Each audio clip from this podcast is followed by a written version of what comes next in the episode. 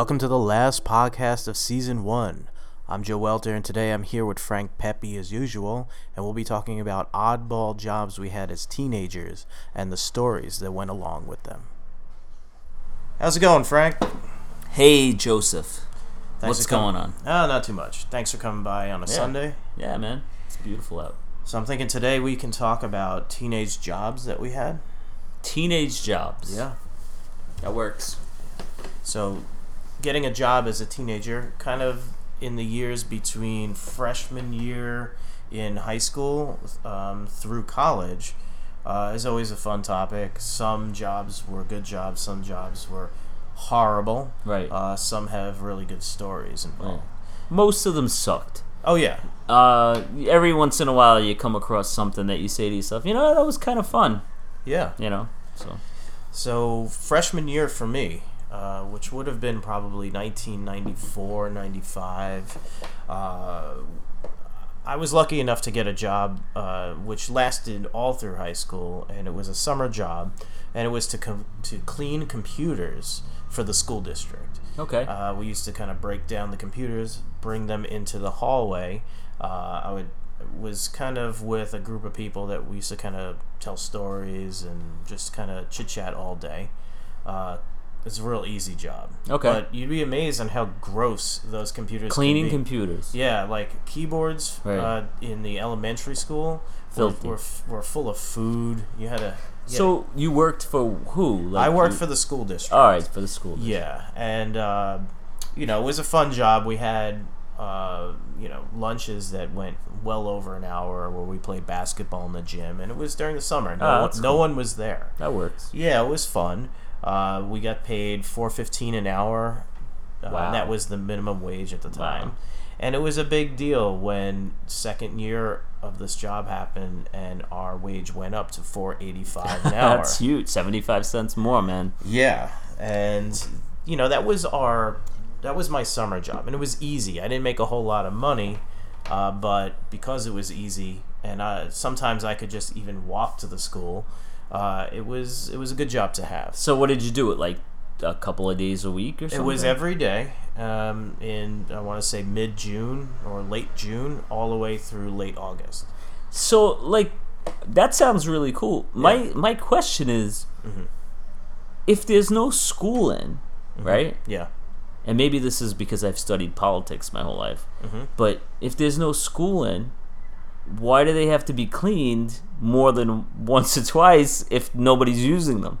Well, it's the whole year they're they're getting dirty and full of gunk and food. Ah. and the summertime you make it nice and fresh for the upcoming So when year. September comes, September comes you- those computers are shining. yes All right. all those keyboards are nice and clean I'm always looking for an angle on things. yeah all, all the food has been taken out of the keyboard i mean man those elementary schools were disgusting I can imagine little kids at the sky. I have two boys, man. Those kids are little. They need to be hosed down. so in the during the main year though i didn't really have a job uh, freshman year and the only job that uh, i got was uh, a winter snow plowing job and this lasted one day. Ah, and this was me and my friend tom signed up at the uh, local lawn maintenance company we put our names in and when it snowed they were going to give us a call. Okay. and one day it snowed in the winter and they called us up and they said you know we have work tomorrow you have to be at uh, leisure village which is the old folks community in town. Leisure Village. yeah and What yeah, a name. i know there's leisure village leisure glen and leisure Ah, knoll there's always a Glen, and there's always a Knoll. There you go. So it was three villages, and we had to be there at eight eight a.m. and uh, eight a.m. was a big deal because we weren't used to getting up before twelve. but we we were all excited, and we were off from school, and we're gonna go and uh, shovel.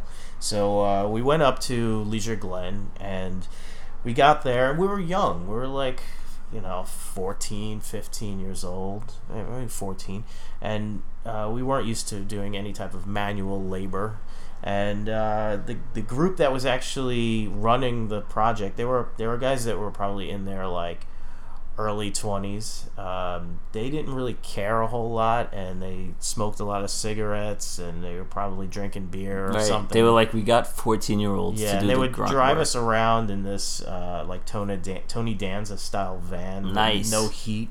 And then open the sliding door and be like, get out, go shovel those 10 houses, and then come back, and we'll meet you with the van, or we'll meet you up the street, and we'll keep driving you along in the village.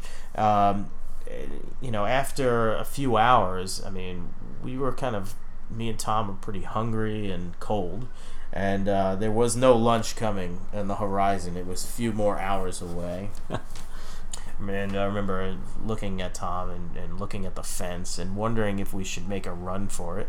What was the fence? Like, it was like. It was just, it just was a it, way. it we- led to freedom. It led to freedom. it's like we were in prison, uh, and we were scared to death of the people driving us around in this van because they were like maniacs. they were probably like. It, so you like. You say like ni- maybe like 19, 20 years Yeah, old. They were probably loaded up, man. They were Yeah. probably it's snowing out. They don't care. Nah. We're doing all the work, and they they just have a van that they sit in with the heat, and they Yeah, would just drive yeah. us from like Right. part one part of the community to the other. now, was you and Tom? Was there other people? There were your there were a age? few others, uh, not many, maybe like two or three other Okay. other kids. We didn't know who they were, and uh, you know, and then eventually one of the older guys came up to us and gave us like a tip okay. to get tips. So he said, pretty much when you get over to the front door, make a lot of noise. Rattle your shovel around, hit the front door a little bit, and uh, sometimes they'll come out and they'll give you a dollar. The old people recognizing your Yeah, you have to let them know that you right Because if not, they're not going to hear you. I don't think They they, no they a lot of them were hearing very well, so Right, he had to right. he had to make a little racket. Um, so we're we're doing this, and and after like ten houses, one guy opened the door. He gave me a dollar. So Nice. like uh, that's cool. Um, I know Tom was in another part of the community, and he was using the same tactic. And uh, a guy invited him in, and uh, gave him a potato. Uh, and, potato. Yeah, and and tried to tell him that uh, the potato, if he ate the potato, it's like having a full meal. Uh, that, that that must have been a very old man. yeah, I don't know, but I know Tom stayed in that house a while because it was warm, and other people were, were picking up his slack, and then he just kind of reappeared like 20 minutes later. Did he eat the potato? I don't know. I I- need, I, need to ask him if he ate. You should find out about that. Also, I think that fits well with Tom. Yeah, It just kind of works, you know. Like he seems like a guy who just offered a potato. I don't know. Yeah, yeah. So uh, eventually, the we kind of like sucked it up, made it to the end of the day, and uh, we never went back. They actually called us a few other times And that were like, winter, "Nah." and uh, I came up with a lame excuse like, Right. "Oh, I'm I'm leaving Helping, town" or right, something wow. like that. Like, Uh, and and- you're not going anywhere. Yeah, I don't think Tom did it. If he did, Were you was- paid at the end of the day? Yeah, we actually ca- had to come back like at the end of the week, and um, and then there was an envelope with some money in there, and I think we got paid like six dollars an hour. All right, so you got paid. I mean, they they probably waited for the the Knoll and the Leisure Knoll, whatever it was Yeah. called, to give them their pay, and then they gave you six dollars an hour. So uh, you I yeah, I don't know what I got paid. It was probably between fifty and sixty bucks for the whole day. yeah, if, yeah. Well, let's. A You're 14. fourteen. That's what you get. Right. But what about you? Did you have any jobs that you did uh, freshman year when you were in high school?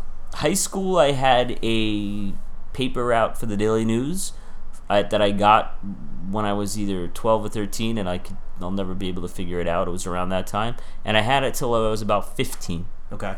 maybe 16 um, but i had it for like three years so and it was an easy route it was on my in my neighborhood on the block that i lived in so it was like um, i always it, it wasn't a big route but i made nice tips because i knew everybody on the route Okay. so it was like my block and a side street that connected to my block. So it, it worked out really well. Like it was, it, it was easy for me. I'd wake up in the morning, I'd deliver my papers before school, Mm-hmm. and then on Saturdays, if for the Sunday paper, which is always, if you remember, the Sunday paper is always a big paper. Yeah. So we would go to the mate to this like little storefront area and pick up the circulars.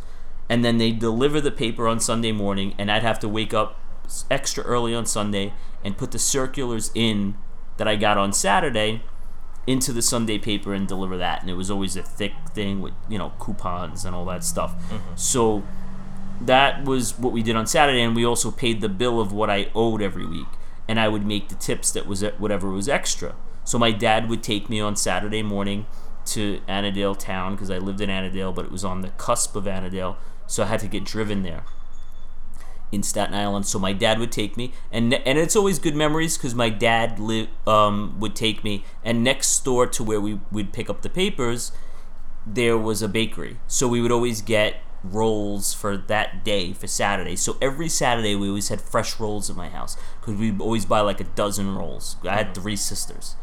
You know, I don't know at that time who my oldest sister may or may not have been living there, but I had there was like six of us in the house. So, you know, or five or six. So we um we would always get the rolls. So it was always good memories. You know, I got nice tips from people because I knew everybody because I was like Frankie, the kid that they knew since I was a little, you know, since I was a baby. Mm-hmm. So I delivered the papers to all of them. And during the week, I would go make my collections to the houses. I ring the bell. Like I don't remember what day I did it on, midweek, and I would go and and the and for the Daily News it was three ninety five for a full subscription every week, and I usually got like five five or six bucks. So I always got a nice tip, so it was like two dollars extra, and I and that money was like at Christmas time. I actually knew all the since I knew all the people, my Christmas tips were really good. You know, like I would get like a nice amount of money. Some people would give me twenty five bucks, and It's a one big deal when you're, Yeah. you're that young. and my my um one family who is actually are almost like relatives of ours because I grew up with them. They were they I used to deliver to them, and I and Tom and Sue the Componos, and they used to they're my parents' good friends. So I would deliver to them, and they were like my second parents almost like when I was a kid like they would always take me to places and stuff with their daughters so I used to go to baseball games used to go to things and um they used to give me like sometimes 50 bucks for Christmas That's nice. you know Yeah. so like which is ridiculous if you think about it but he did you know he did well and whatever so but they they would give me because i was like a they're another one of their kids. So i did really well for having a small route. So that was like my job. And then i did a lot of other things. We did some um during winter we always used to shovel everybody in the neighborhood just kind of like what you did but we did it on our own.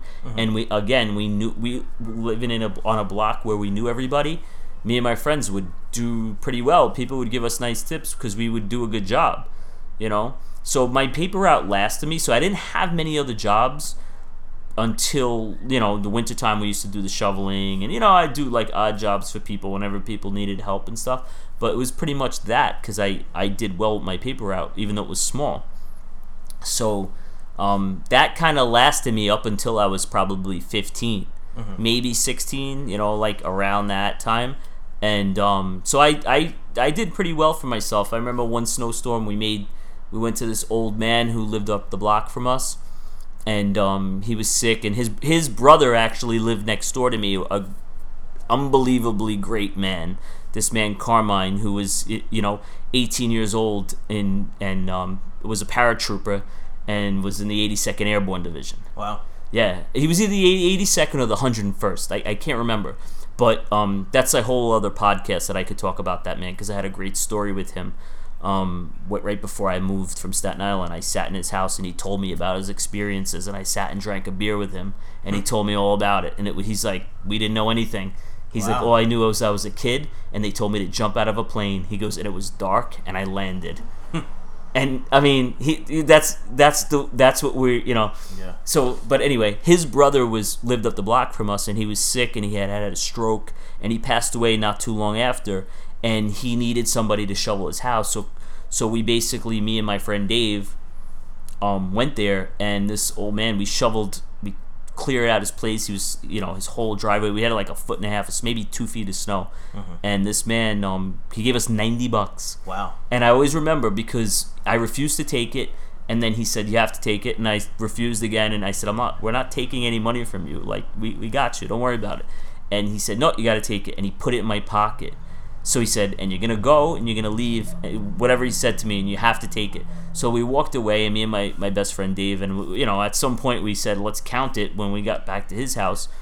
Um, and it was 90 bucks, and we split $45 each, and we did his whole driveway, the front of his house, and I think we did it in probably 15 minutes. It was like record speed Wow. in a very heavy snowstorm. Um, and so those things stand out. But I mean, for me, it was mainly the paper route. Um, but I, it, there was always ways to kind of make a buck here and there, you know. So like we, you know, things like that. But I had my paper out, and it was it, it was fun, man. I mean, it was easy for me. You know, my father, when I got really lazy towards the end of it, because I had been doing it for like three years, my dad, since it was on the block and he didn't want the neighbors pissed at him because his son was started getting lazy, Yeah. my dad started waking up before me and just dropping them, like doing like half the houses. And he would go, because he would go for walks in the morning. So he would like say, all right, I just take the papers with me and drop them off for Frankie. But then he would tell me, like, let me know, like, listen, you got to step up your game and get these things out. So I knew it was like time. That was like the end of my paper route because my dad was starting to get annoyed with me, and he didn't want the neighbors to be annoyed at him for his lazy son. Yeah. So like that's when I was like, all right, it's time to get a real job. Things started to change a little bit uh, when we were all in, you know, sophomore and junior year because people started to have cars, right, drive. right. That you start getting older, so older, the you types start of driving. jobs you had changed. Right. and I remember my dad. I think I asked him if he knew of any jobs available in the area, and he was going to this one deli uh, during lunch because he worked locally, and he said, "Well, you know, it, if you go down to this one deli, uh, I know the two owners. You should talk to them. To, you know, maybe they'll hire you." So I said, "All right, that's a good idea." So I went to uh, the local deli in Wading River Okay. and I, I was like, yeah, I'm here to talk to the owner. I'm so and so, and uh, they didn't know who he was, and they didn't know anything, and I was really confused, and I was like, all right, well, um, I don't really understand what the issue is here, but can I apply for a job? So they had me fill out an application, and I went home and I told my dad that I applied, and he's like, all right, good. And then the next day, he said, listen, I went down to the deli today and they said you never came in yesterday. I'm like, what are you talking about? um, and it turned out that he was ta- talking about a completely different. I was gonna deli. say, was it a different A deli? different That's what it said. he referred to it as Wading River Deli, but Wading River Deli is a different place. ah, Uh, it was the, the Duck Pond Cafe in Wading River. the Duck Pond Cafe. Duck Pond Cafe, and I had two bosses there. Well, I eventually, so I went in, I applied, they they hired me. Um, I liked to kind of, I like, I really at that point, I really didn't like to socialize with people Okay. at, at work. I liked kind of like the behind the scenes type of work. Do the job, go home, Yeah. not make friends, just yeah. whatever. So, Gotcha. um, and I think they they realized that too. So, uh, yeah, I was the only one that like volunteered to go and stand inside the walk-in cooler for two hours, and um, you know, pretty much restack everything. so you could avoid everybody else. Yeah, it was great. And Right, no one else, no one else good. wanted to go in there. They're like, was- wow, this guy's, this kid's willing to do it. yeah, no one else wanted to go in there because it was too cold and and I it, it didn't affect me. Um, so I li- I liked it, and I you know the more time I spent not talking to anybody coming in because I didn't like customers, uh, the the the better off it was. Um, you know, so and it's, eventually my friend Kevin started working there, and we used to make like tons of bacon, and we used to steal tons of bacon and just eat it, and it would make us ill if we we overdid it. Uh, but it was a it was a How pretty- much bacon would you eat? Um, it was There should never be a limit on how much bacon you eat, by the way. um, it was until we felt ill. Right, So right. I mean, I it mean, just- it, bacon itself, in it itself. we cooked like like ten racks of bacon. oh dear. all at once. It smelled great, but once you like Yeah, you're gonna eat eating like it, you already ate like two hogs. yeah. No, now one of the boss, And the I- bosses hated each other. Right, okay. that's not good. No, and one of them, the morning boss, was uh, like had ADD. So like you would, he would put you on a job. You'd start to do that, and then he'd rip like rip you away and put you on something else, and then you'd start to do that, and he'd rip you away and put, and then like Now, well, most of the time you were in the back. Yeah, well, when I first started, but eventually I, I started the- doing like I the- started doing the counter, I started stuff. doing counter stuff. I hated it, but uh, I did what I had to do, and I worked a couple days a week, mostly like on the weekends or um, you know after school or something like that. And now with a bagel place, or was it a deli? So like a deli. There's both. There's It's both. ba- Mo- was it more like breakfast? Like would they people come in and get like a you know egg Yeah, everything with eh, you know I worked bacon and cheese? Yeah, eventually ended up working more uh, in the later afternoon. So I did I missed that that early rush. Oh, that's good. So for me, that it really seems like it's super busy. Yeah, I mean it was a they did well, um, but I was glad like when I put in my notice and I left. How long were you there for? Uh, I was there for I don't know maybe a year, Oh, so you put maybe, some time. in. maybe a little less than a year. Um, I I really didn't like working in the food business. Yeah, no, I could see Uh, that. So at that point, I decided I was going to get a job at uh, the local um, ice cream place, which is the Ice Cream Factory. Uh, I believe in the past you had mentioned this.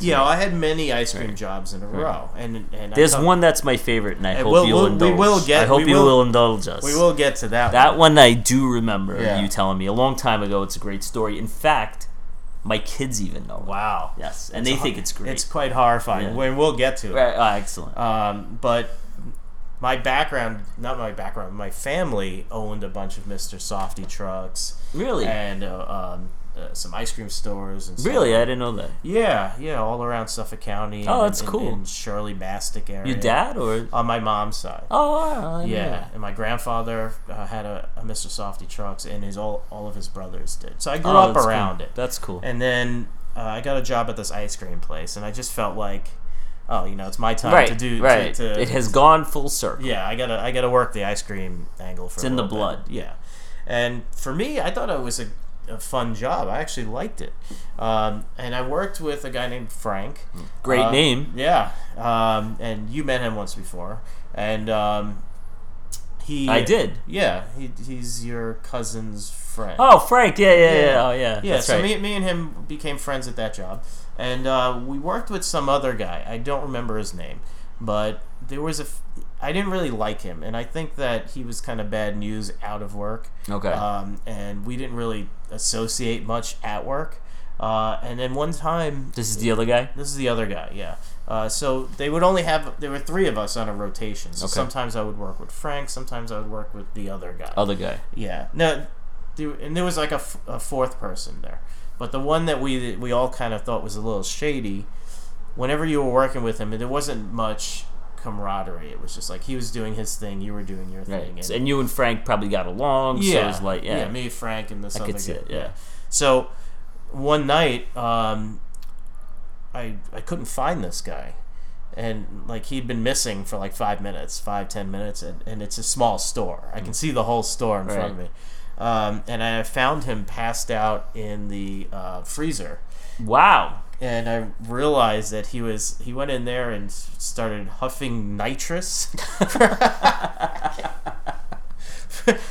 For, for for all like the uh, the whippet stuff, Yes, I know it well. Is is that Not ni- well enough, but yeah, I know. is it. that nitrous? yeah, nitrous oxide. Yeah, Yeah, so- absolutely. Um, and I had to kind of wake him up. And So he did basically did whippets. he the- did he did like industrial. Wow. I mean, the canister. They, there were like multiple canisters that were like five feet tall. I wonder if that was, I like if he did that often or it was like. I don't time. know. I didn't really want to associate it with Right, him. good idea. He's a shady. Doesn't sound doesn't sound like. He's a wonder where his life is Oh, who knows?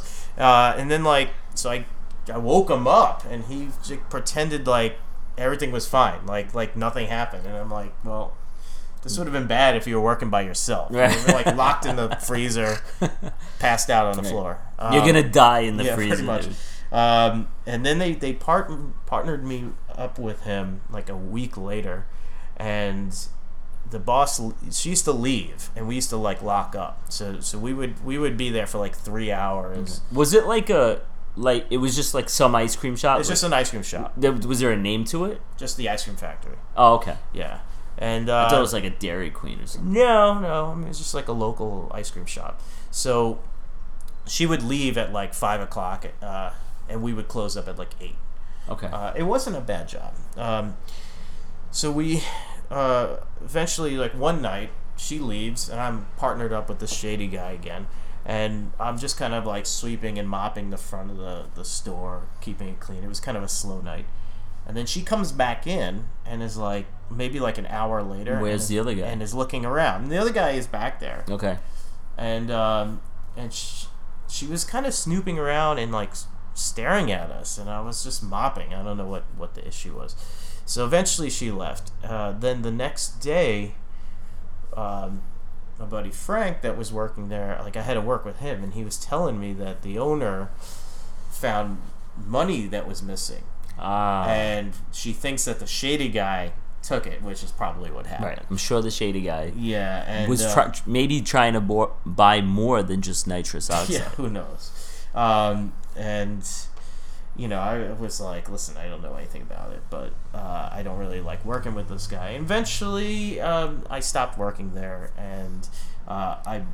The reason why I stopped was the place was closing, and they were moving to a shopping center. Okay. Um, so we were all out of jobs for a while, and then once it reopened in the shopping center, Right. they were gonna like bring us back Right. if they were busy enough. By then, you're like, So I, at that point, I realized, you know, this is a, this is summer. Um, this is like senior year now.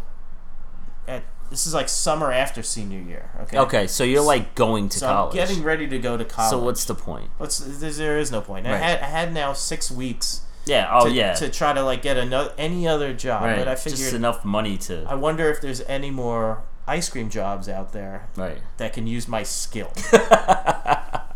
Because I already know how to do it. Explained very like, well. I don't really want to relearn how to do anything for six weeks. Right. Like I just want to do the same thing. Uh, yeah. Get and the paycheck every once, every other week, whatever. So, um, so the next the next job I applied to was we're not really going to say the name of this chain. Oh, okay. But it's a it was a chain restaurant ice cream place. Aha. Let's call it Bob's Ice Cream. okay. so so I'm working at Bob. I, I get a job at Bob's Ice Cream. Now, Bob's ice cream. and Bob's Ice Cream was um, kind of situated next to a mini golf course. Okay, you, So right. people would go to the mini golf course, and then go bring the kids for some ice cream. and they sometimes they go to the come to the counter, order ice cream, bring it to the golf course, or they'd come to the ice cream place after mini golf. Okay, Right. makes sense. So my first day on the job, I you know I'm the only one at the ice cream counter there. I believe this is Uh, the story I was thinking of. Yes, I'm the only one at the ice cream counter, and I want to make a good impression. Okay. And I, I pretty much know how to how to Work the machines. I know how to do this. Right. Uh, I mean, the learning curve was very small. um, so, so I, I start getting orders in on tickets, and I'm doing all right. Now, the the first customer I had actually was an old lady who who asked me for um, you know, a scoop of ice cream on a in a cone. Can I have a plain vanilla? Uh, so I used the scoop that they gave me, and I noticed it was it was really kind of skimpy. Okay. So I threw a little extra on top. It's an old lady. Right, like she, you know, probably I- sweet old lady. and I gave it to her, and then she what a nice young man. and then she gave it back to me and started yelling at me, complaining that I gave her too much. It was like a Who does that? I don't know. Who complains that So they get she, too much? She actually made me take off all of the ice Ah, cream. so not a kept- nice old lady. No, and so it was just a little bit sticking out of the cone. All right, all right, It was nothing. right. You thought you were doing a good Yeah, deed. it- yeah. That's the one thing you learn in the ice cream business. No one is ever happy. uh, the clientele sucks. Um, so the the next customer I get now this is this is early in the day. I This have- is day one. this is day one. Day one, right? All right. The next customer I get is a guy that comes up to the counter and said, "Listen, I'm finishing up golf next door. I'm gonna order golf. Yeah, With you know, quotations. golf, Right. Mini golf. mini golf, and I'm finishing up golf, and uh, I would like to buy um, a sundae, and if you can make it, I'll pay for it here. Um, I'm gonna be back in like five minutes, and I'll pick it up. Okay. Uh, so Seems like a fair request. Fair enough, and and it was like vanilla, chocolate, um, uh, strawberries, uh, whipped cream, sprinkles, cherry on top. Simple sundae. Simple sundae. So I, I'm like, all right, no problem. So I reach up, uh, so he leaves, and I start making the sundae. So, so they have these metal canisters where you have these cups for each sundae that were like, you know, stacked up in the canister. You got to pull them out. Pull them out. Yeah. But I tried to pull the first one out, and it gets stuck. So I, I twist it from side to side, trying to get this thing out, and then finally I yank it out. And I start putting the ice cream in, and then I'm throwing the, you know, to put the whipped cream on, and I realize I got to put strawberries on, and I go to put strawberries on, and then, then I realize maybe I, did, did I already put strawberries on this? it's like, well, I'll just put a little extra on there. So I threw extra. so the your you it appears that you have strawberries on it. yes. All right. So I throw more strawberries on it, and then I throw some sprinkles and a little cherry on top. And the guy comes in, uh, and I, I I send it. I gave it to the the waitress, and she runs it out to him, and he sits at one of the front um, tables and starts eating. So I'm, I'm standing there, and luckily we were kind of slow. Uh, and I look down, and then we're all wearing like anyone wearing working the, the ice cream counter there uh, has to wear um, like see through gloves Okay. Okay. Yeah, like clear. like clear gloves. And I look down at my right glove and I realize it's entirely filled with blood. and this is the story. and I then realize that I had reached up and grabbed the cup out of the canister. I had razor sliced the tops of my knuckles. Never felt it. I never felt it. It's such a clean cut. Maybe it was the adrenaline for I don't making know. such a such a complicated sundae. And while I was scooping ice cream and I'm looking across to the next ingredient, I was bleeding into this guy's sundae, That's awesome. and I didn't realize it. Love it. And then when I went to put strawberries on top, It just blended in. it looked like I put strawberries Oh, in it already. Fantastic. So uh, thank goodness I put more on top. Luckily, you didn't have any No, no, was, uh, like you know anything. hepatitis. Yeah. No. Um, so he, I, I'm realizing all of this, and it's it's now making sense to me.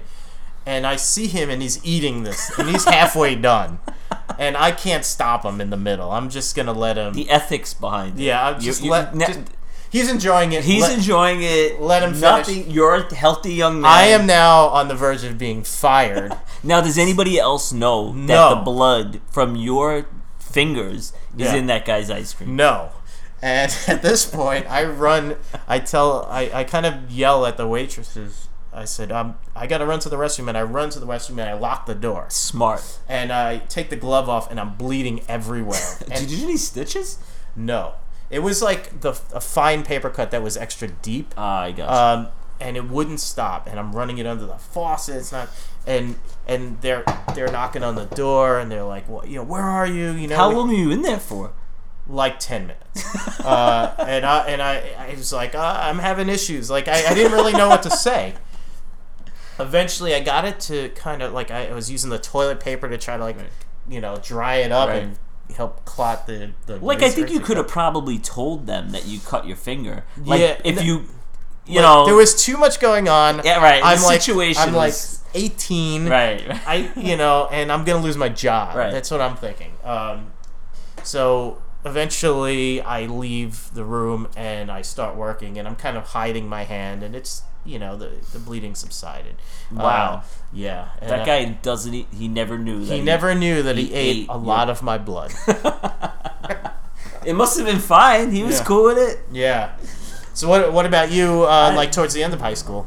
Towards the end of high school. Okay, so towards the end of high school, let me think. All right, so when I was about 16, uh, maybe, I think I might have been 17, 16, 17, my sister worked in the Staten Island Mall. And she worked at a tuxedo place, which was right across the way, literally directly across the way from a like a jersey store, like a place where we sold hats and jerseys and stuff.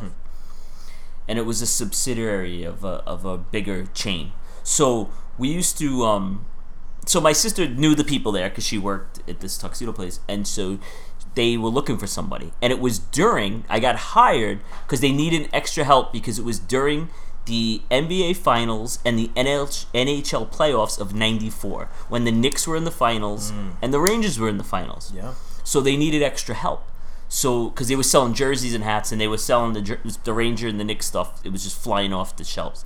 So they needed extra help. So my sister said, "Why don't you?" You know, my brother was looking for a job. Hire him, and they called me up and they said, "You want to come in? Whatever tomorrow or whatever it was." So I went in, and they hired me, and um, I worked in a jersey. Jersey, we sold jerseys and hats, strictly jerseys and hats. Like you know, we had T-shirts and stuff, but it was all basically sports gear, right? But no sneakers or anything. So, which was a great experience. I mean, I was there for a while, and but that was um, it was in the spring of '94 because that's when it was like May of '94 Yeah. when that was you know.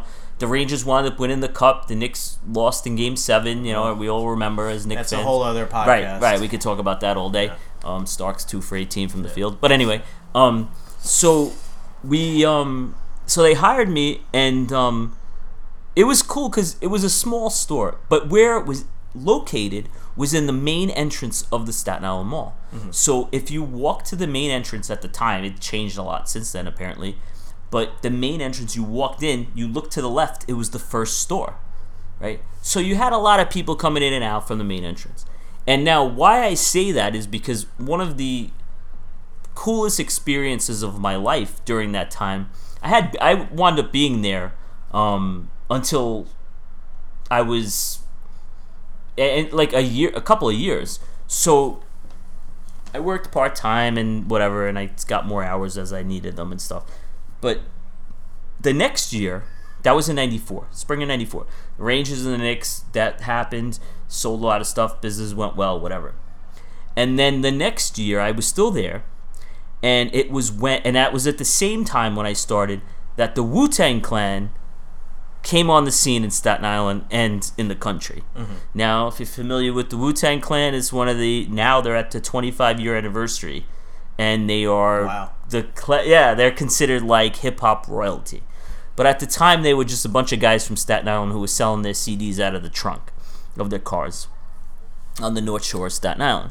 But one of the things that they started doing was coming to the Staten Island Mall.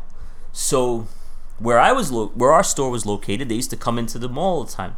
And so what happened was while I was working there, I was really into hip hop at the time. Like I was that's what I grew up on. I mean, I grew up on everything, but hip hop at that time, that was it. Like I wanted to work in the music industry.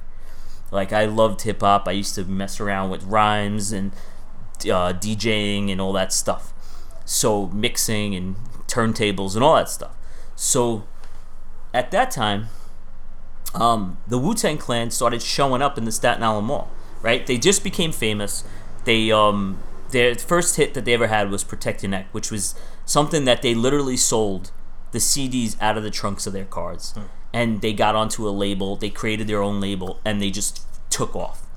So they started coming to the mall, and they would come into my store looking for jerseys and hats and stuff because they liked Were you familiar with them yet? Yes. Okay. Yes, and that's what was so funny because I I had been introduced to them within that year, Okay. right? And I started really listening to them, and then it was I'm gonna say it was the it was Christmas time. So I started in May. By Christmas time of that, the end of that year, I had been there. What is that? Like six, seven months, eight months, whatever it is. And um, Method Man came into my store, right? And I always remember Method Man coming in, and I started telling him, you know, he was looking for some jerseys, and I was saying, whatever you can, whatever jerseys, basketball, football, baseball jerseys, he he loves sports. So he was like, I want this jersey, I want that jersey. So I, I, you know, I told him I'm a big, I'm a big fan, whatever, and um if we don't have it in the store, I could call other stores. They, we had stores throughout the country, so I could call them and get it for you, right? So we started talking, and he realized that I was, you know, I was a fan and stuff. So he said he would say he would come he would come in and say, "I need this jersey." So I would if I, we didn't have it in the store, I would go and or- we'd order it for him. Uh-huh. Get it from another store. It would get sent to us within a week. We get it. I, we give him, and he'd show up and pick it up. So I started talking to Method Man, right? And become friends with him. Like this was such a cool. I mean, I was a kid. Like this was like the coolest thing. And now at that time, they started really becoming famous, right? So there's so many stories with that that I could have another podcast on. like it, it. So I always remember, like, so Wu Tang would come in one day. Method Man comes in, and now this was great because at the time, then I'll remember one story behind it was um, a good friend of mine who also worked with me, who actually happens to be my sister's sister-in-law. Okay. but at the time, my sister dated, you know, who's now her husband, but they were just dating, and his sister worked with me Okay. right? They eventually got married, and you know she's part of my family now. But but at that time we were just friends, and my sister dated her brother. So her and I worked together, and it was around Christmas time. It was around that same time, and this is where I got to know Method Man. He came in one day, and then he he asked about jerseys and whatever it was. He bought what he bought, and then he came in a few days later. And at that time, it was even closer to Christmas, and we did one of those Secret Santa things. And the Secret Santa that I got was this girl, Heather. Okay? So now she was a huge Wu Tang fan, right? So Method Man comes in, and he's and and Heather and I are working together. Now she was I was her secret Santa, so I had to get her a gift, and I knew she loved Wu Tang Clan. So he comes in, and she um, so I I think it was he comes in and he says to me, you know, um, you know, I need this jersey. I forget what it was, and I said, all right, we'll order it for you. Right. By now we start talking to each other. So then he's coming into the store and asking for me, Okay. saying, "Where's Peppy?" Like you used to say, "Where's Pep? Where's Pep?" So he comes in and he says, "I need this jersey, whatever." And I say, "Listen, man," I said, "This girl that I work with is my secret Santa, right? And she loves Wu Tang. So can I get if I because at that month the Source magazine, which at the time was like a big magazine for hip hop, it's still around, but I don't know if it's as big.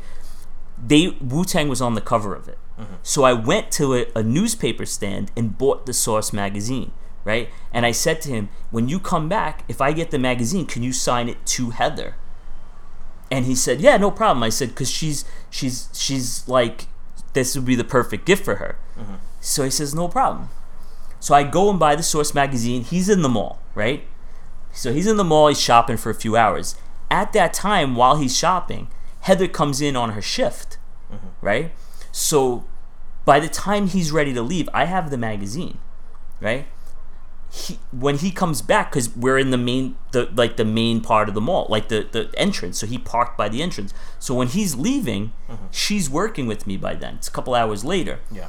and he comes in and she says she goes up he comes back in and to say whatever goodbye whatever. And she comes over and she's like can you sign this autograph for me? Right?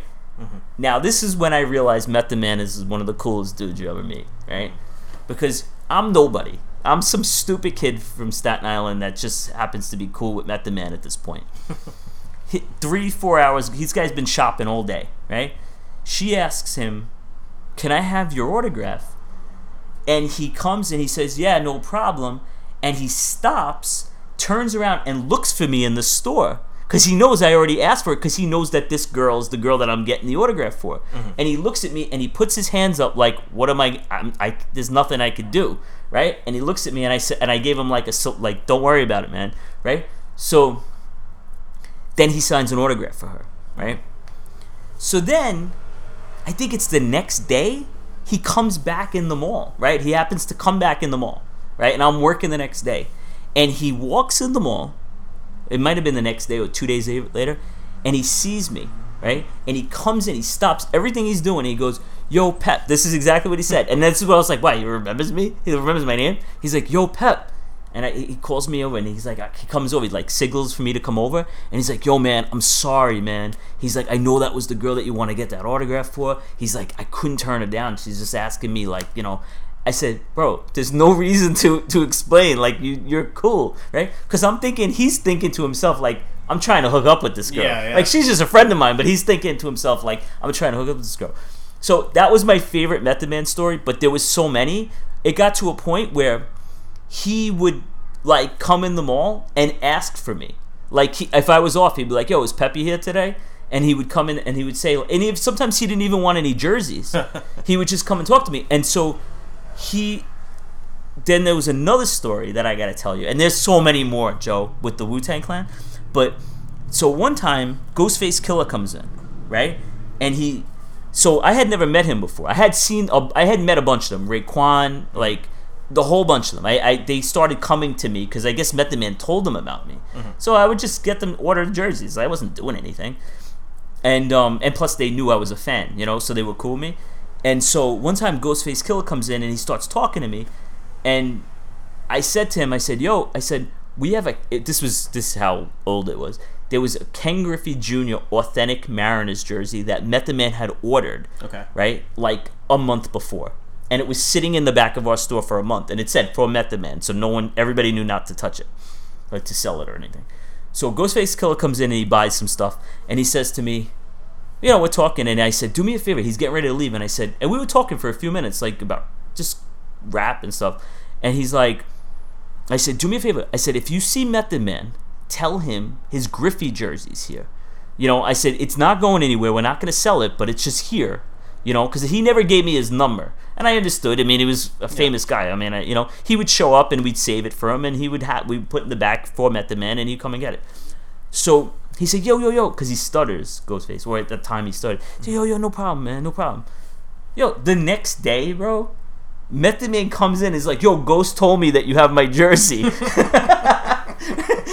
I was like, so I was like, I mean, yeah, I'm like 18 years old, like, you know, like, and I'm, and I'm like, wait, Wu Tang was talking about me, right? Because by then, Method Man had won a Grammy. Yeah, they're blowing up. Old Dirty Bastard had gone on stage. Remember at the Grammys, and he like everybody like he said Wu Tang is for the children. He stole the microphone. Yeah. I saw Method Man like two or three days after that happened, and I said, "Yo, like, what the hell's going on with him?" He's like, "I never met Old Dirty Bastard. I never saw him, Yeah. but he, he was like the only one I know. Him and RZA were the only two I never met." But I, I said, "What's?" He's like, "Yeah, man, we can't control him." That's what he told me. But there was another time where he said, um, "I saw Method Man right after he won a Grammy with Mary J. Blige," and I said to him, "I said, bro, I said, you're like a Grammy winner," and he's like, "Yeah, man, it's crazy. I can't even believe it." so you know that was my those years, yeah, man. And I we so we got to a point where. I always, you know, I knew I had like I one time I was with my friend Nick and I wasn't working. Okay, we just happened to go to the mall, which I tried to avoid because I used to work there. Yeah. Right. But one day Nick was like, "I gotta go get something, whatever. Take a ride." I was like, "Dude, I don't want to go to the mall." He's like, "Just take a ride, whatever." I was like, "I'm not working." He's like, "Just come with me." So whatever. So we go to the mall, right? And we're walking in the mall upstairs somewhere, and I see Method Man, right, from a distance. And I kept telling my friends, like, I, I know him. And they're like, yeah, they, they kind of, they believed me, but they weren't, you know, they were probably like, he's full of crap, right? So I said, watch this. And the place is packed. Like, it was like a Saturday or something. And, you know, it was like one of these days where it's busy. And um, I said, watch this. So we see him in a distance, and I said, I'm walking towards him, and I say, yo, Met, right? And he he see, I swear to God, he turns around, he looks at me, he's like, "Yo, Pep," comes over to me, gives me a pound, right? In the middle of like you know, and now I'm like I said, I'm like 18, 19 years old, like I'm this punk kid. Everybody sees me like, who the hell is this kid? How does he know these guys? Right? It's kind of like my my Yankee things, Yeah. but like with the Wu Tang Clan. Yeah. So fast forward now now i have to say this part of the story even though it's going away from what exactly we were talking about with the jobs so about i'm going to say three or four years ago. My nephew who's now 21 right? My nephew is in the staten he lives in staten island he's in the staten island mall with his girlfriend right? And um, he's just you know whatever he's doing and he goes to the food court right? And he sees method man Okay, this is three, four years later. This is 20. You know, Method Man is not nearly as famous now as he was back in the day, although he's still This is four years ago. three or four years ago. A couple Okay. years, yeah, not too long ago. Okay. Right? So my nephew's with his girlfriend. He sees Method Man. He's at the food court. My nephew's online behind him. Mm-hmm. Right? Just so happens. And he looks up and he sees Method Man. Now, my nephew, like I said, he grew up on Staten Island. Actually, his friends are, he's, he's kind of like knows Method Man's son Okay. who is like the same age as my nephew. So he he him my my nephew's friends and, and Method Man's son's friends are all friends. So like he knows him, but they're not like good friends. They just kind of associate with each other. Mm-hmm.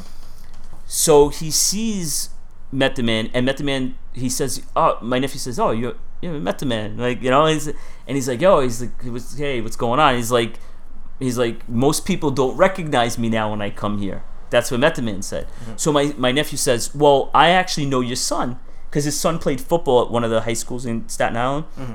my nephew played baseball, but they all knew each other, like from through friends. So he said, "Oh," and he told him, he's like, "Oh, cool." So they got a table, and Method Man said, him and his Joey and his girlfriend got a table, and Method Man says, "Yo, you mind if I sit with you?" Because he's by himself. Mm-hmm. So the three of them are sitting at like a like a food court table. So that's when my nephew said, "You know, my uncle used to know my uncle when he was like 20 years ago. Mm-hmm. He used to get you jerseys."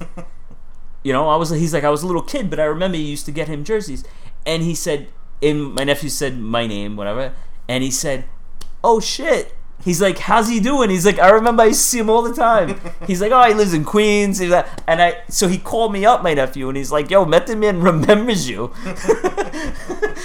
so I, that's well, you know, Yeah, that's so that's like ties into that. But yeah. Yeah. that was my so that was my I saw in this place. Not only did I see the Wu Tang Clan, Mm-hmm. I met um all the most of the Wu Tang Clan, and I got to know them. But um, remember Michael Moorer, a boxer who beat. I think he beat James Buster Douglas. Michael Moore? Michael Morer. Moorer. He was a champion for a very short time Okay. in the 90s. He came in because Teddy Atlas, who trained Mm-hmm. all those guys, lives on Staten Island, and Teddy Atlas was his trainer. Oh, okay. And Michael Moorer actually came in to the store one day, and I recognized him. And he was buying a hat, and and he didn't want to really say anything to me until Teddy Atlas like elbowed him and was like, "Talk to this kid." Teddy Atlas is actually a really cool guy, Yeah. and um, I was talking to him, and he was he was a nice guy. Um, I met a lot of people actually. It was funny. We they would because it was where we were placed in the mall, so it was like right in the main entrance. So people would come and go. The at the time, Giuliani was the mayor. Used to come all the time, and um, I remember Pataki was the governor, and he came in once. Um, so it was an interesting place actually. Yeah. Yeah, it was really cool stories. Wow. Yeah, yeah, it was real. It's, yeah, but I always think about the Method Man thing. Even to this day, like I'm, I left because you know three three years ago, apparently he remembered Still me. Still remembers. I would love to see him someday because he's actually a really great guy. Yeah. Really good guy. I think the next thing we should talk about are jobs that we had in college. Now, Ah, when I was in college, I didn't have any jobs throughout the school year. Uh, it was only, you know, when I went home for the summer. Um, but during the school year, uh, my senior year, I had a great schedule. I somehow manipulated my schedule where I had class Wednesday, Thursday, and Friday. that was when Senior year. I think I remember that. I remember So- you. I remember you never had seemed to be in class. Saturday, Sunday, Monday, and Tuesday I had off. I actually condensed and I took classes into the evenings. Smart. So I condensed, you know, instead of spreading it out throughout the week. I remember was, that, I was actually. crazy for three days, but then I had four days. You were always around, like not, and we're like, dude, do you take any classes?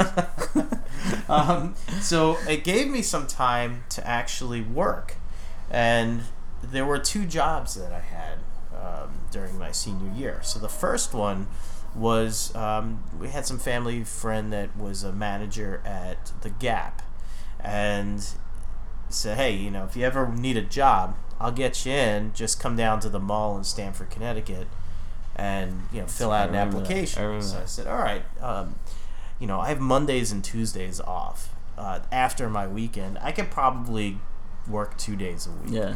And I went out there. I said hi. They filled out the application, and then he's like, "How much do you want to make an hour?" And I, I, I said, "Well, what's the average rate?" He's like, "Well, a lot of people here are making like seven dollars an hour." I said, "Well, can I make eight fifteen? I don't know why I put the fifteen cents in there, but I just wanted to say I was above eight dollars, right, right, right. And he's like, "All right, I'll give you this money, just don't tell anybody." Nice. Good so- job, family member. Yeah. So I uh, I got a job up there and I start working and uh, the first day of work I go into the Gap and they're like, "Oh no, you're not working here. You work downstairs at Baby Gap." so I said, "Okay." So I went down there and I'm in the baby store.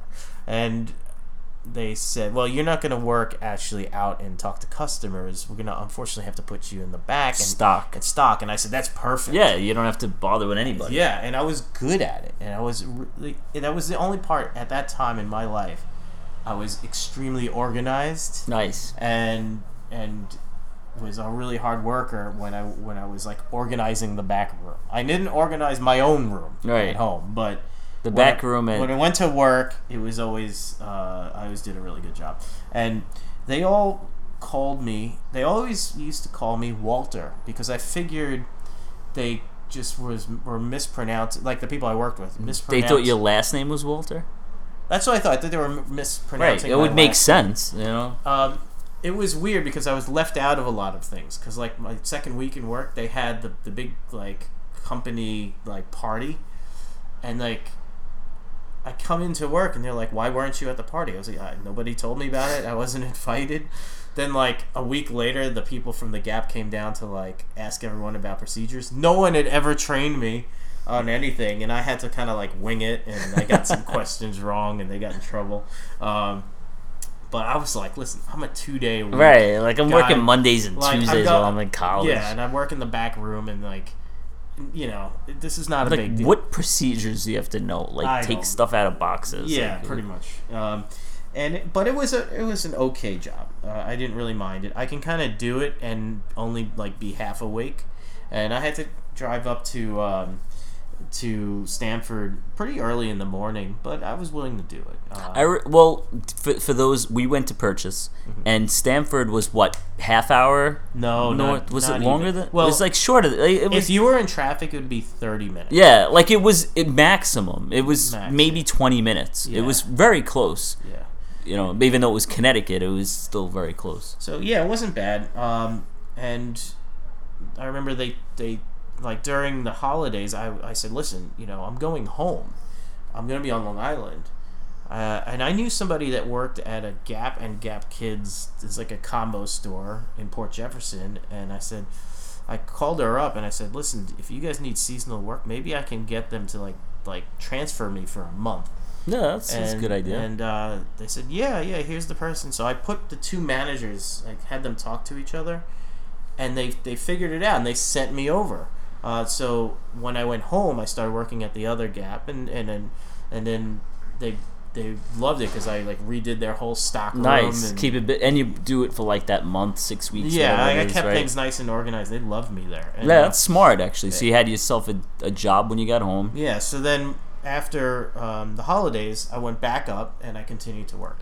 Um, at this point, they started taking all of the holiday decorations down, and a lot of the decorations were like ca- like foam core cu- cutouts of little kids in snowsuits. Uh, that they are no longer selling for the holidays because they're getting ready for the spring. A spring push. Yeah, and I think what happened was they asked me to, to, to throw a bunch of these cardboard cutouts into the dumpster. Okay. Um, but I thought they were kind of weird looking, and I could probably I, I didn't know what I was gonna use them for, but I was gonna take them. I was gonna throw them in my truck Right. and bring them back to college. Right, because those are the things that we have in our we had in our apartments in Yes. college. So- Weird So we, things. yeah, we, we put them in the windows. now I remember that. Yeah, and I don't really know why, but and people would walk by and be like, "Why are there cardboard cutouts of little kids in snowsuits in your windows?" But Uh, especially the school we went to, But no one- no one- nobody, nobody questioned cared. anything. No, like, no. It was like the weirder you could be, the more it was better. yeah, that's like, a perfect way to right, describe it. Because it's such a hodgepodge of life's cast-offs. Yeah, and my and my roommate at the time, my roommate Ray, um, one morning, I think over the holidays, he had gotten a rifle, and he wanted to go to the gun range, and one morning he wakes me up, and it's like a Saturday. It's probably, I don't know, late February, early March, and he said, "Listen." I want to drive out to Long Island and go to the gun range. Do you want to go? And I said, Well, I have no desire to shoot a gun. I've never shot a gun, and I really don't want to go to the gun range. But he's like, Well, you know, come on. Uh, Uh, I, I want someone to go with or somebody to, to drive because it's it's driving an hour and a half to Long Island to shoot your gun and then all the way back to college. Somehow he talked me into it. So probably, hey, you know what? Whatever. Yeah. I said, "What? All right, I'll go with you." So uh, he, he he goes, "Well, you know, I called them up and like they have these targets you can buy." He said, "But they said if you want to like make targets and maybe like you could take like a paper plate and like draw like some circles on it, we'll let you hang that up. We won't charge you for it." I think So- I see where this is going. So I so I said, all right. So he so he goes into the kitchen. He takes a couple paper plates and makes some like weird targets, uh, and puts them in the car. And then he, he goes, do you do you know if we have anything else that we could use for targets? And I turn like around, and I look at our windows, and I see these cardboard cutouts of little kids, and I'm like, you want to throw those in your car? and he goes, he starts laughing because it's the most horrible thing Right. you can and think of. and you're very aware. I mean, We're, in the time we live in now, yeah, no, this wouldn't fly this at all. you But it probably would be reported to the FBI. but and it wasn't flying then either. Right, but right. we, we right, it was to that. still yeah, it was So- pretty bad then. So we start laughing and we throw the cardboard cutouts in his car and we go, we drive all the way out to the gun range.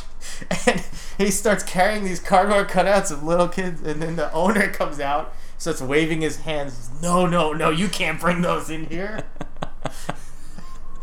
they can't put any targets that actually look like a real person up there. Are you guys insane? And then we uh, we were like, you know, he makes absolute Right. full sense. There was no reason why we should have brought those. Um, so they went back into the car and we, we, we shot the guns. So That's great. um, at this point, kind of, uh, we got. I started to get a. I got a phone call, and a lot of us on campus got a phone call because there's a local advertising company that worked with a lot of alcohol companies in White Plains, Right. and they. I remember that. They used to um, get paid to figure out um, the best flavors of alcohol um, and the, uh, the the the correct demographic to sell new products to. Uh, so they they pretty much wanted uh, men between 22 and t- uh, 21 and 23 to come in and taste test alcohol. And like the now- perfect job Now for someone any called college. me and I'm like, "Is this a joke?" Right, like this is not. like, no, we're, we're going Right. to pay you. Uh, I said, what are you paying us? They said, well, per person, if you want to come in, it's in, it's down the road. It's if you go in, it's seventy five dollars cash. And they said, how long did you do it? For? Like how many hours would you do it for? Well, I didn't know this going in. Okay. So, so th- I'm hearing this, and they said, well, once we figure out the right mixture, we're, we'll have a special day where you get hundred and fifty dollars. Damn, And I don't know- college, dude. Yeah. That's like I was making like eight dollars an hour at Baby right, Gap. right. So I was like, well, I, I'll, I'll give this a shot. And then this was like once every two or three weeks. This wasn't an every week thing. Still seventy five dollars. So. I said, all right. So uh, usually other people that, that signed up to do this would hop in my car or, or we'd have somebody, they would pay a driver to go with you. Um, so the driver got the same amount of money. So I think somebody would drive my car or whatever and then, or would drive back. And was uh, it some like one of the one of, one the of our friends or Yeah. whatever or somebody? Okay. Yeah, and um, we would go to this place. It was the first time we come in. We, we had to fill out all this paperwork, and then they take us to like everyone had went into their own little booth, and they would give us like these little shot glasses full of like the first the first thing we were tasting was Smirnoff Ice. That didn't exist yet. Yeah, it was. Um, yeah. So we actually tasted, you know, six or eight different types of flavors, and we narrowed it down and picked from best to worst oh man. and uh, then they would narrow it down and we kept going back and the eight went down to four went down to two until they had the flavor they wanted wow. and once they had the flavor they wanted they had a day where they had like they set up a fake bar inside um, you know this office building.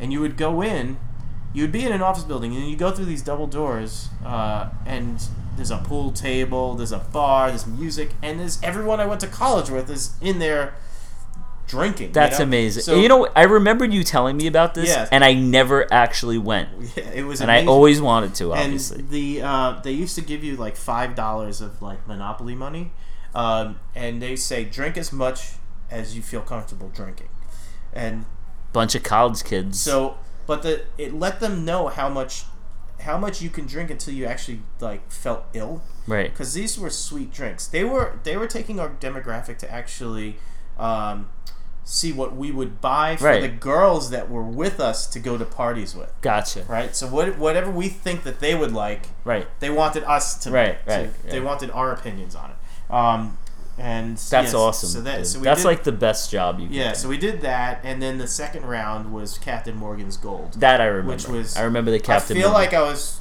you know, one for two because Captain Morgan's Gold, same kind of situation. We picked the one we wanted. Then we had a, um, like a fake bar night, and we're taking.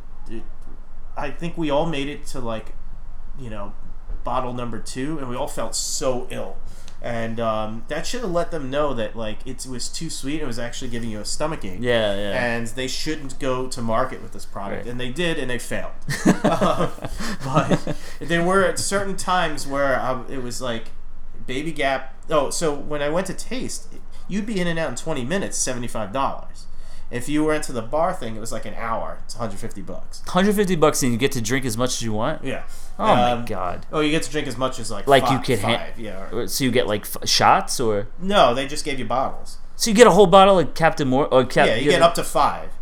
Oh my god. So why didn't I ever do this? I don't know. You were asked. I know. I don't know what happened. Um, You, I was at. I remember Yeah. you mentioning it. Yeah. Uh, so there were certain days where there was a conflict between, oh, you know, I have to work at Baby Gap today and make a, a total of like, you know, fifty bucks and then Right. get taxed on it, Right. or I Like, go, do I go get 150 dollars Yeah, or or like go and work Get- for fifteen minutes and get seventy five dollars and get cash. drunk Not even like, buzzed? Yeah, I, I, you know, when the taste testing was such a small amount that in the end it would have equaled maybe like half a cup. Right. So you're And- not drinking. No, it But was, still. it was only really those days where it was like, Like the- bar night. right. You they would pay the driver.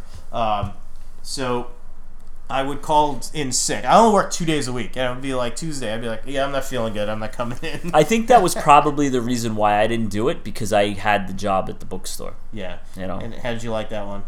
Well, that, I mean, I'll touch on it, Yeah. but I mean, that place was like. Do you ever see the what's that movie Empire Records? Yeah. That's what it was like. working at the Purchase College bookstore was like working, being in the movie Empire Records, and everybody you worked with was friends of yours, and there was like, except on Empire. Well, the owner in Empire Records, if you remember the movie, was like a real like not a cool guy. Mm-hmm. For us, it wasn't the owner; it was the manager. It was a woman, and I could literally talk about her for the next hour because she was almost like a caricature of a real person. uh, a character like somebody on a in a cartoon that you would say to yourself, "They- "Wow, who thought of this?" like that's what working at that place was. So I did work at the Purchase College Bookstore, which was technically a national book chain, but it really wasn't um, company, and um, it was an experience, my friend. Uh, I took a lot from it. I had a lot of fun. Um, when I say I took a lot, I got a lot. I earned a lot. Like meaning, like it was just so much fun working with your friends. We had a whole bunch of us that we were friends with that may or may not be listening to this podcast that worked with us. Um, we had a really funny time, and I really didn't care. Um, so I, uh, it was a, at a point in my life where I really, really didn't care. Um, I did my work in school. I got by. I did fairly well. Um, and I just did whatever I wanted, and my job was working at the Purchase College bookstore. So um, I think we could probably build on that at some point and do a podcast on it. Yeah. Um, We it- knew enough people that worked there. Yes, and we could if we could. The amazing thing is if we can get a handful of them in on that just to talk about it, it would be like like a great thing because we had so much fun and it was so like ridiculous.